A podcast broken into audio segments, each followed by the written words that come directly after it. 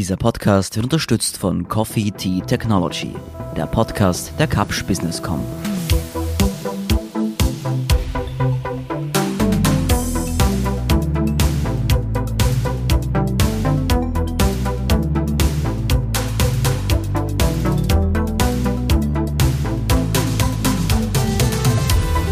Sie hören Edition Zukunft Alpbach Spezial. Mein Name ist Philipp Bramer von der Standard. In den kommenden Wochen sprechen wir in drei zusätzlichen Spezialfolgen mit Menschen, die mit interessanten Ideen im Gepäck zum Europäischen Forum Alpbach kommen, das ja heute startet. Und es geht aber natürlich wie gewohnt um Zukunftsthemen und Ideen. Ich habe heute Ortron Mittelsten Scheid eingeladen. Sie ist Molekularbiologin und Forschungsgruppenleiterin am Gregor Mendel Institut der Österreichischen Akademie der Wissenschaften in Wien. Mit ihr spreche ich heute über die Möglichkeiten und auch über die potenziellen Gefahren von Gentechnik und der Genschere CRISPR. Und auch darüber, ob sie uns im Kampf gegen die Klimakrise behilflich sein kann. Frau Mittelsten Scheid, vielen Dank fürs Kommen. Vielen Dank für die Einladung. Ja, Frau Mittelsten-Scheid, Sie forschen ja schon seit Jahren zur grüner Gentechnik. Was ist denn für Sie persönlich die Entdeckung, die Sie am meisten fasziniert oder die Sie vielleicht auch als am praktischsten befinden? Also ich forsche nicht selber zur grünen Gentechnik, sondern ich wende die Methode an, um ja. Grundlagenbiologie an Pflanzen, an Modellorganismen zu betreiben. Faszinierend am Thema ähm, finde ich vor allen Dingen die Tatsache, dass man mit nur vier chemischen Komponenten und deren Reihenfolge die ganze Erscheinung der Biologie definieren kann, eben die genetische Information, die in der DNA inkodiert ist und äh, deren Stabilität und Dynamik sozusagen die Evolution und Anpassungsprozesse möglich macht. Die Pflanzen finde ich besonders wichtig, weil sie halt die Grundlage von ganz vielen unserer Lebensbereiche definieren. Nahrung, Futtermittel, Faserstoffe, Medikamente und so weiter. Also Pflanzen, ohne Pflanzen könnten wir nicht existieren und deswegen finde ich, muss die Pflanzenbiologie mehr Aufmerksamkeit bekommen. Mhm. Das, worauf Sie hinaus wollen, ist wahrscheinlich die Entdeckung der CRISPR und der Anwendung dieser Genschere. Und das ist in der Tat eine ganz besondere ich würde fast sagen, Revolution in dem Bereich der Pflanzenbiologie. Über diese Genschere, die Sie ja angesprochen haben, hört man ja momentan ziemlich viel in den letzten Jahren. Diese klassische Gentechnik hingegen gibt es schon seit Jahrzehnten.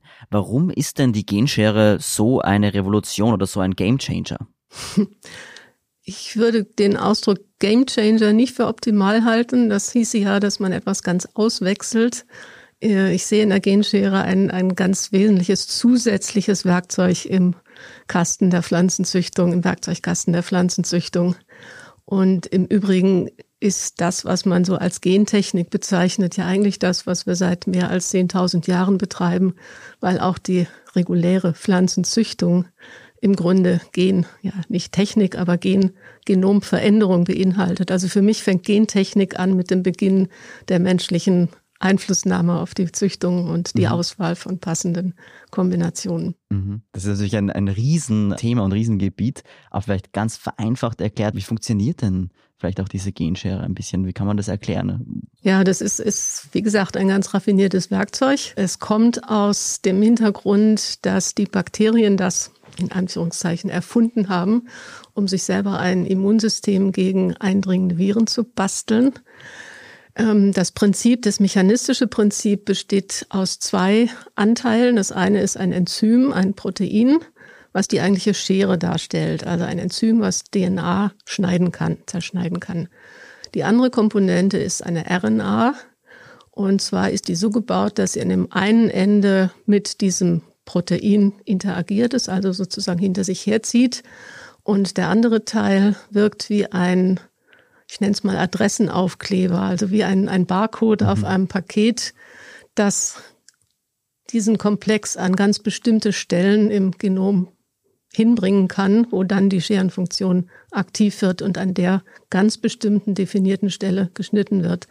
Und wir können uns eben molekularbiologisch diese Zielsequenz aussuchen, indem wir diesen Abschnitt der Guide-RNA, wie die RNA heißt, ähm, sozusagen passend machen für die Stelle, an der geschnitten werden soll. Mhm. Und dann kommen die pflanzeneigenen oder überhaupt zelleigenen Reparaturenzyme, die an der Stelle die beiden geschnittenen DNA-Teile wieder miteinander verbinden. Und dabei kommt es zu kleinen Modifikationen an der Schnittstelle, Mutationen, Veränderungen der Basensequenz, die dann entweder das daraus kodierte Protein an verändern oder gar die, die Fun zum Funktionsverlust führen. Mhm. Inzwischen kann man auch mit dem gleichen Prinzip Stücke an, an der Stelle einbauen oder man kann andere Enzyme dahin bringen. Also die, das Spektrum der Möglichkeiten, das wächst eigentlich mit jeder Woche und mit vielen neuen Publikationen. Okay, jetzt, jetzt verstehe ich auch, warum es Genschere ähm, heißt. Aber was unterscheidet denn diese CRISPR-Gentechnik vielleicht auch von der klassischen Gentechnik, die Sie ja schon angesprochen haben, die es ja vielleicht schon seit Jahrhunderten oder Jahrtausenden eigentlich schon gibt, und der Gentechnik, wo die meisten Leute vielleicht an so Agrarkonzerne denken wie Monsanto und so. Demokratisiert das vielleicht auch die, diese ganze Geschichte auch ein bisschen, wenn das jetzt so einfach geht? Mhm. Wenn Sie mir ein bisschen Zeit geben, das auszubauen, dann würde ich sagen, gibt es vier Abschnitte in der Gentechnik. Das erste ist eben die, sind die Anfänge der Pflanzenzüchtung, wo man die besten Varianten aus einem natürlich existierenden Genpool herausgesucht hat und mit denen weitergearbeitet hat. Später kam dann die Einflussnahme durch Mutagenese dazu, wo man mit Strahlung oder mit Chemie das Genom entsprechend verändert hat und unter den zufällig entstehenden Veränderungen dann das herausgepickt hat, was positiv gewünschte Eigenschaften mit sich bringt. Danach kam dann das, was landläufig eben als Gentechnik bezeichnet wird. Und das besteht in den meisten Fällen daraus, dass man bestimmte Sequenzen einer DNA in das Pflanzengenom einbaut, wobei die eingebaute DNA eben nicht notwendigerweise aus anderen Pflanzen kommen muss, sondern das können bakterielle Gene, tierische Gene sein. Und, und das ist die eigentliche Transgentechnologie, Trans eben, weil man andere Gene einbringt. Und das ist das, worauf Sie anspielen mit den Herbizidresistenzen und wo die Konzerne ins Spiel kommen und so weiter. Und das eigentlich in der Öffentlichkeit diese in meinen Augen unverständliche Ablehnung verursacht hat, weil das eben in den Möglichkeiten und in dem Potenzial nicht, nicht ausreichend kommuniziert worden ist. Und die CRISPR-Technologie, also die Genschere, arbeitet jetzt natürlich auch mit Transgen, weil die, das Cas-Protein und die Galt-RNA müssen in die Zellen hineingebracht werden. Das kann man aber inzwischen so machen, ohne dass sie eingebaut werden. Also sie wirken nur vorübergehend, um diesen Schnitt zu machen. Und im Wesentlichen finden die Veränderungen eben ohne Fremd-DNA statt. Und die entstehenden Mutationen sind in vielen Fällen auch von den natürlich entstehenden Mutanten oder von den Mutageneseverfahren in keiner Weise zu unterscheiden. Das ist der hauptsächliche Unterschied. Mhm. Das heißt, man kann da auch vielleicht auch ein bisschen genauer arbeiten im Gegensatz zur Bestrahlung, wo man dann einfach geschaut hat, was später herauskommt. Bei den Bestrahlungen muss man dann nachher 200 andere unerwünschte Mutationen erstmal durch mühsames Rückkreuzen abtrennen, bevor man die eine gewünschte Mutation gefunden hat. Und, und da die Mutationen auch zufällig passieren, kann man nie vorhersagen, ob wirklich in dem Gen, was man verändern möchte, auch tatsächlich eine Mutation stattfindet. Und das kann man eben mit der Genschere ganz anders, schneller, kostengünstiger, mit weniger Arbeit erreichen. Mhm. Was wären denn so äh, sinnvolle Einsatzzwecke für diese Genschere jetzt bei den Pflanzen und der Landwirtschaft? Darüber könnten wir jetzt einen ganz eigenen Podcast machen mit hunderten von Beispielen, die es inzwischen gibt. Ähm, es erscheinen eigentlich jede Woche neue Erfolgsberichte über Eigenschaften, die man auf diese Art und Weise verändert hat. Ähm, ich würde sagen, die Hauptanwendung bisher besteht darin, dass man eben gezielte Mutationen macht, weil man die Gene kennt, die bestimmte Funktionen haben. Aber schon damit ist das Spektrum unglaublich groß. Man kann zum Beispiel Gene, die unerwünschte Produkte verursachen, damit ausschalten. Ich denke da zum Beispiel an toxische Inhaltsstoffe. Ähm, man könnte Allergene ausschalten und damit vielen Leuten, die unter Allergien leiden, wahrscheinlich helfen.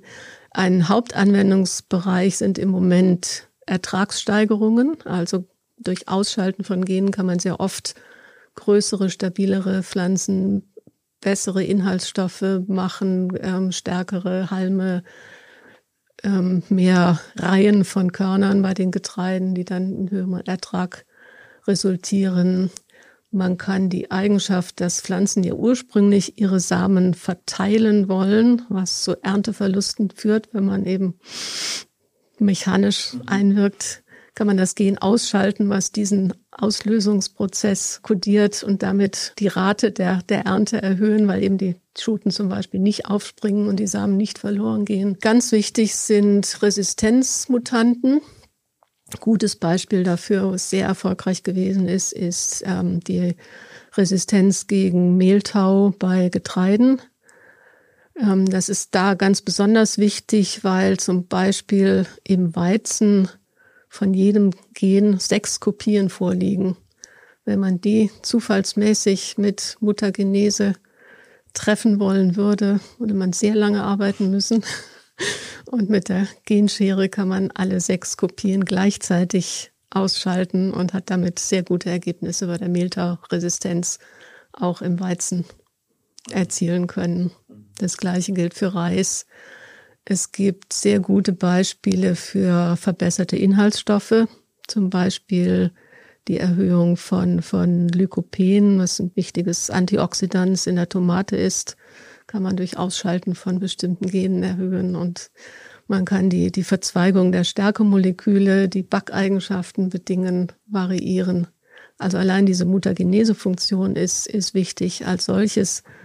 Aber man kann inzwischen auch Gene ersetzen durch andere Kopien auch mit der Technologie, dass es noch nicht ganz so weit fortgeschritten ist, aber absehbar. Ganz wichtig ist die Erzeugung von Virusresistenz. Viren kommen ja als DNA und RNA Moleküle in die Pflanzen und wenn man da gleich die passende Schere hat, um die zerschneiden zu können, ist die Virusresistenzerzeugung in meinen Augen auch ein sehr vielversprechender Bereich. Wir sind gleich zurück.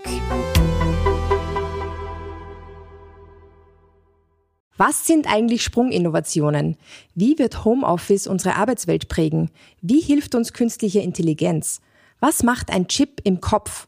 Was sind smarte Textilien? All das sind Themen, mit denen sich Coffee Tea Technology, der Podcast der Kapsch Businesscom beschäftigt.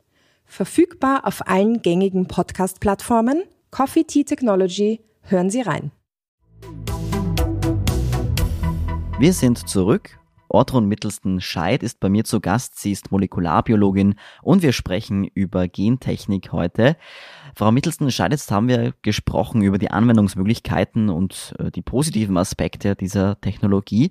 Aber trotzdem ist es so, dass viele Menschen der Gentechnik kritisch gegenüberstehen, gerade in Österreich und Deutschland. Ist es denn gefährlich für den Menschen, wenn wir solche gentechnisch veränderten Pflanzen zu uns nehmen? Ich habe Ihnen ja gesagt, dass Gentechnik eigentlich 10.000 Jahre alt ist und ohne Gentechnik würden wir längst verhungert sein. Deswegen sind Pflanzen, die durch diese Züchtungsverfahren erzeugt worden sind, mit Sicherheit nicht gefährlich. Die essen wir seit je. Auch die Produkte, die aus der Mutagenese-Züchtung hervorgegangen sind, wo man eben mit chemischen Stoffen oder mit Bestrahlung gearbeitet hat, sind durch Rückkreuzungen längst in gut bekannte und vertretbare Produkte verwandelt worden, die Sie in jedem Bioladen finden, wohingegen die viel besser charakterisierten Mutationen, die eben zum Beispiel mit der Genschere erzielt werden, in meinen Augen deutlich weniger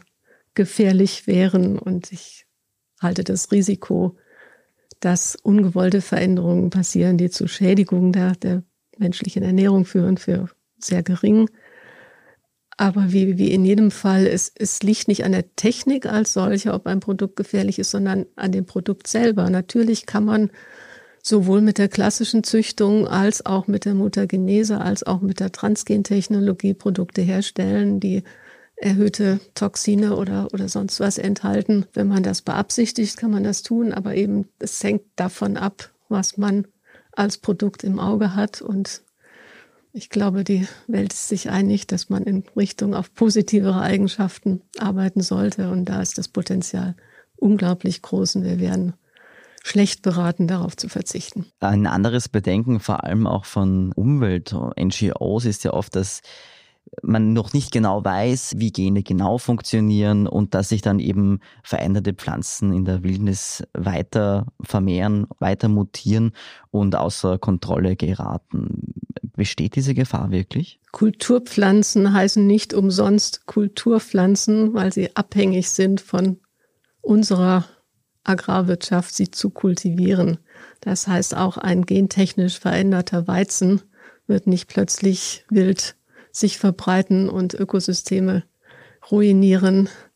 Insofern sehe ich da sehr wenig Gefahr. Aber wie, wie gesagt, das hängt immer von der Eigenschaft ab, die, die verändert wird. Aber nur als, als Gegenbeispiel für die, für die irrationale Risikobewertung. Wir haben so viele invasive Pflanzen, die durch Klimawandel hier neuen Lebensraum gefunden haben und, und die uns viel mehr zu schaffen machen. Denken Sie nur an, an Ragweed und, und Bärenklau und Allergene und so weiter.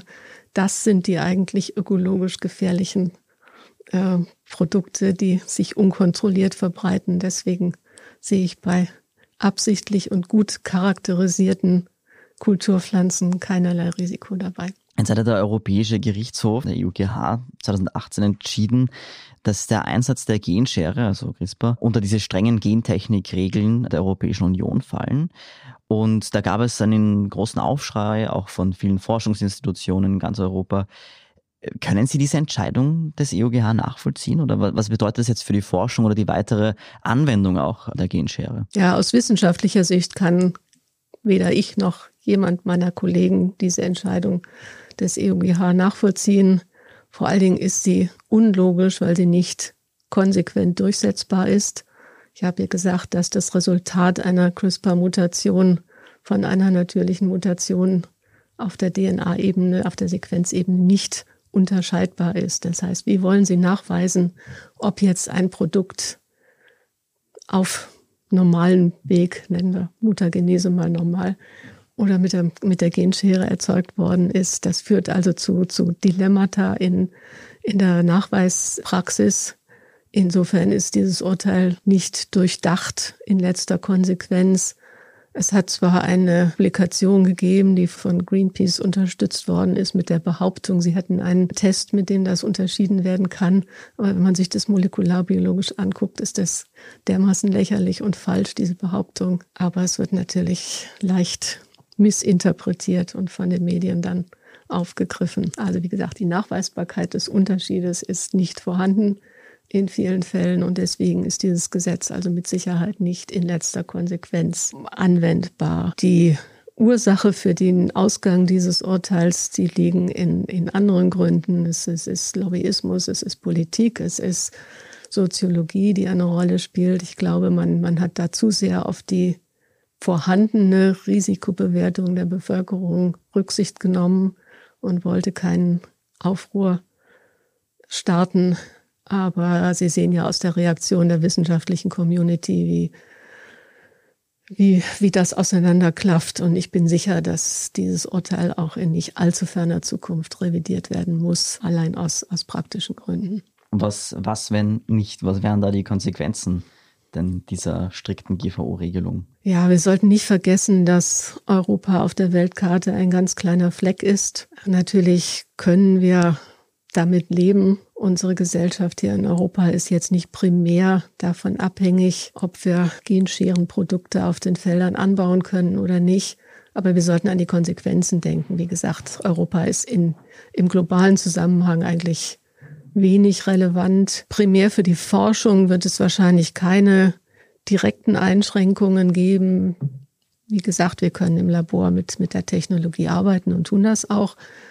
Aber es wird indirekt Folgen haben dafür, dass die, die Forschung in diese Richtung in Europa weniger attraktiv ist, weniger unterstützt wird, dass die Fachleute, die sich damit auskennen, abwandern werden. Und ich fürchte eben, dass das Europa biotechnologisch damit sehr ins Hintertreffen gerät. Sie haben es ja schon angesprochen, die Genschere ermöglicht Ertragssteigerung und wird ja schon oft darüber gesprochen von Befürwortern der grünen Gentechnik, dass sie das Hungerproblem auf der Welt äh, mitlösen kann. Was gäbe es denn da zu holen und was ist denn da möglich? Ja, das, das Argument, dass Gentechnik den Hunger in der Welt ausradieren kann. Das ist natürlich nicht richtig. Es ist eine Binsenweisheit, dass es viele andere und sehr viel wirkungsvollere Methoden geben würde, wenn wir uns auf bestimmte Konsequenzen einließen. In Europa ist, wie gesagt, dieses Hungerargument auch nicht, nicht besonders wirksam. Ich würde sagen, es gibt mit Sicherheit einen möglichen Beitrag. Ich habe ja gesagt, Resistenzsteigerung, Ertragssteigerung sind sicher Beiträge, um die Nahrungsmittelsicherheit langfristig zu gewährleisten. Aber es geht ja eben nicht nur um den Hungeraspekt, sondern auch um die Qualität der Produkte. Und, und da ist das Potenzial so groß. Es trägt sicher zum Hunger bei, aber es trägt auch zu, zur Qualitätssteigerung bei, bei vielen, in vielen anderen Aspekten, die mit Hunger nicht primär was zu tun haben, bei. Und deswegen ist der Beitrag größer als nur jetzt einen Beitrag zur Reduktion des Hungers zu leisten. Neben dem Ertragssteigerungs- und Welthungerargument gerät jetzt auch immer öfter der Klimawandel oder eigentlich der Klimaschutz in die Mitte der Gentechnik-Debatte. So glaubt zum Beispiel der US-amerikanische Think Tank Information Technology and Innovation Foundation daran, dass Gentechnik das Klima retten kann und fordert die Staaten dazu auf, ihre Investitionen in diesen Forschungsbereich enorm zu erhöhen. Und der Physiker Freeman Dyson, der immer wieder mit futuristischen Ideen auffällt, sagt sogar, sobald wir kontrollieren können, was Pflanzen mit Kohlendioxid machen, liegt das Schicksal von CO2 in der Atmosphäre in unseren Händen. Können Sie diesen Aussagen etwas abgewinnen? Also ich will dem Kollegen Physiker Freeman Dyson mal zugute halten, dass dieser Satz wahrscheinlich aus dem Zusammenhang gerissen ist und er das Ganze hoffentlich auch etwas komplexer sieht, als sich das in diesem einen Satz widerspiegelt. Das ist natürlich nur ähm, ein Zitat, ja. Ja. Die Möglichkeit der Pflanzen, CO2 zu fixieren, wie wir sagen, also in, in Kohlenhydrate umzuwandeln, ist natürlich A und O in der Entfernung von CO2 aus der Atmosphäre, ist ganz klar. Aber allein dieser Vorgang ist extrem komplex, ist auch zwischen verschiedenen Pflanzen unterschiedlich. Und Sie wissen selber, dass die Einbindung in, in viele andere Faktoren, eben in, in Sonnenabstrahlung, in Stoffwechselumsatz und so weiter dermaßen komplex ist, dass es nicht alleine an den Pflanzen liegt, wie sehr sie das CO2 verarbeiten können. Alleine die CO2-Fixierung durch, durch die jetzt existierenden Pflanzen ist natürlich ein wichtiger Faktor. Aber ich denke, statt jetzt biotechnologisch an diesem Fixierungsprozess Fortschritte zu machen, sollten wir auf keinen Fall vergessen, dass es sehr viel effizientere, wichtigere Methoden gibt, die CO2-Fixierung zu verbessern, eben durch Aufforsten, durch Erhalt von existierenden Ökosystemen, durch Stoppen von, von Versiegelung vom Boden, von Erosion und so weiter. Mhm. Es gibt allerdings potenziell vielversprechende biotechnologische Ansätze, die Rate, mit der CO2 von Pflanzen fixiert werden kann, zu verbessern. Es gibt nämlich einige Pflanzen, die das effizienter und schneller und in größerem Maß machen. Das sind aber ganz komplizierte Stoffwechselwege. Um die auf andere Pflanzen zu übertragen, da reicht eine einzelne Genschere und auch ein einzelnes Transgen nicht aus. Wie gesagt, das sind ganz komplexe Zusammenhänge, wo auch die Struktur der beteiligten Zellen, die Blattstruktur, der Austausch der Gase durch die Spaltöffnungen alles eine ganz große Rolle spielen. Es wird daran gearbeitet, aber eine wesentliche Verbesserung und ein Beitrag zur Lösung der CO2-Mengen ist in weiter Ferne und mhm. eben es gibt viel wirksamere Methoden. Also das Superbaum ist noch in ja. weiter Ferne. Ja. Aber Stichwort Klimawandel, äh, Anpassung vielleicht auch. Brauchen wir vielleicht auch diese Methoden, um Nutzpflanzen auch an das veränderte Klima anzupassen? Man merkt es ja auch jetzt neue Hitzerekorde in Europa. Brauchen wir da neue, selbst zugeschnittene Pflanzen für diese neuen Temperaturen? Also da ist meine Antwort sehr kurz, eindeutig ja. Wir brauchen neue Varianten von Pflanzen, auch unter Zuhilfenahme der Gentechnik in allen Varianten, also mit der klassischen Züchtung, mit der Muttergenese, mit der Transgentechnologie und mit der Genschere. Aber das kann nur im Zusammenhang passieren, indem wir auch darauf achten, dass wir den natürlichen Genpool, also das Vorhandensein von genetischer Vielfalt, mit einbinden in diese Technologie. Und deswegen ist mir der, der Schutz an Biodiversität, an Erhaltung von Varianten, gerade bei unseren Kulturpflanzen, ein ganz wichtiger Punkt, denn in Zusammenarbeit von eben zum Beispiel der Genscherenanwendung können wir jetzt auch Pflanzen verändern, wo vielleicht weltweit kein großes Interesse daran besteht, wo die großen Konzerne mit Sicherheit sich keine Mühe geben würden, entsprechende Produkte herzustellen. Aber denken Sie an lokal angepasste Landrassen in irgendeinem philippinischen Hochland, ähm, wo es darum geht, ein bestimmtes Gen auszuschalten. Dann sollte diese dort angepasste Linie eben in solche Präzisionszüchtungsmaßnahmen einbezogen werden. Und ich denke, im Zusammenhang mit Artenvielfalt, mit Biodiversität könnte da diese Biotechnologie noch ein ganz anderes Potenzial ausüben. Und deswegen nochmal zu Ihrer vorangegangenen Frage über die Demokratie der Technologie. Ich würde sagen, die CRISPR-Technologie bringt die Gentechnik auf eine viel breitere, demokratischere Basis. Erstens, weil es ein relativ einfaches Verfahren ist, was man eben mit Standard-Molekularbiologietechniken erzielen kann und eben durch die wachsende genomische Information, jede Woche wird wieder ein neues Genom einer neuen Pflanze publiziert und damit die Zielgene für die Genschere definiert, damit eben dann den Bereich der Anwendungen ganz, ganz erheblich ausbauen. Das geht eben weit über Monsanto und Bayer hinaus. Jetzt haben wir bereits darüber gesprochen, dass sich die Forscherinnen und Forscher ihrer Disziplin ab und zu öffentlich äußern und etwa dazu auffordern, die strengen Gentechnikgesetze zu überdenken und auch dazu auffordern, sich dem Thema generell etwas zu öffnen.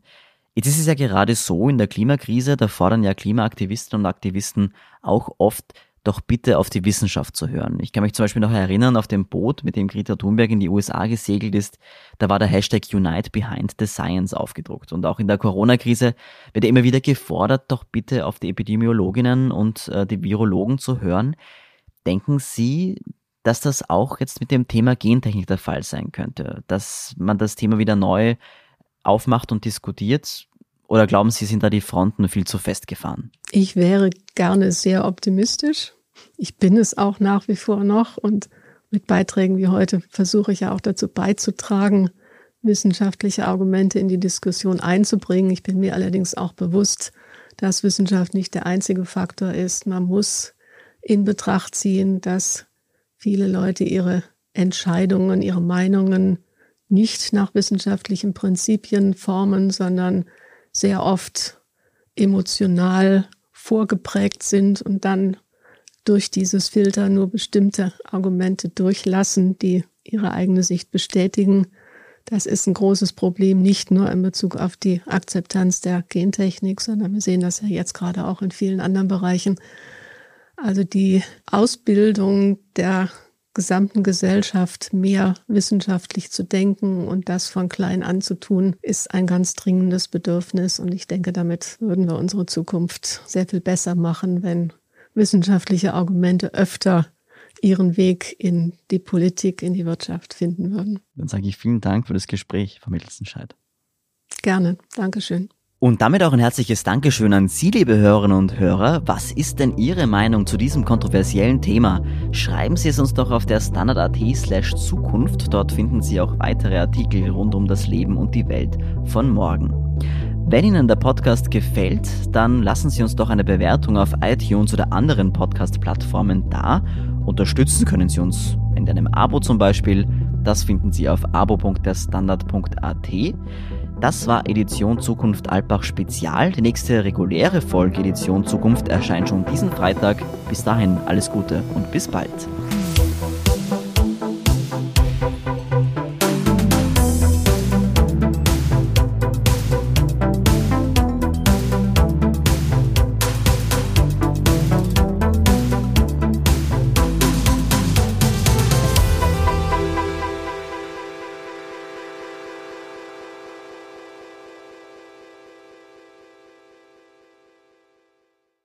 Was sind eigentlich Sprunginnovationen? Wie wird Homeoffice unsere Arbeitswelt prägen?